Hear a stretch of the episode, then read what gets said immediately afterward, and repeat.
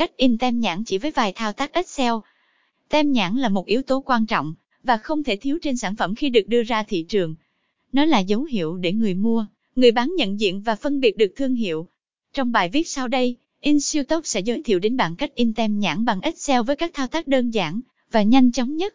Một hướng dẫn cách in tem nhãn trong Excel. Hai cách khắc phục lỗi thường gặp khi in tem nhãn. 3. Những lưu ý trong cách in tem nhãn.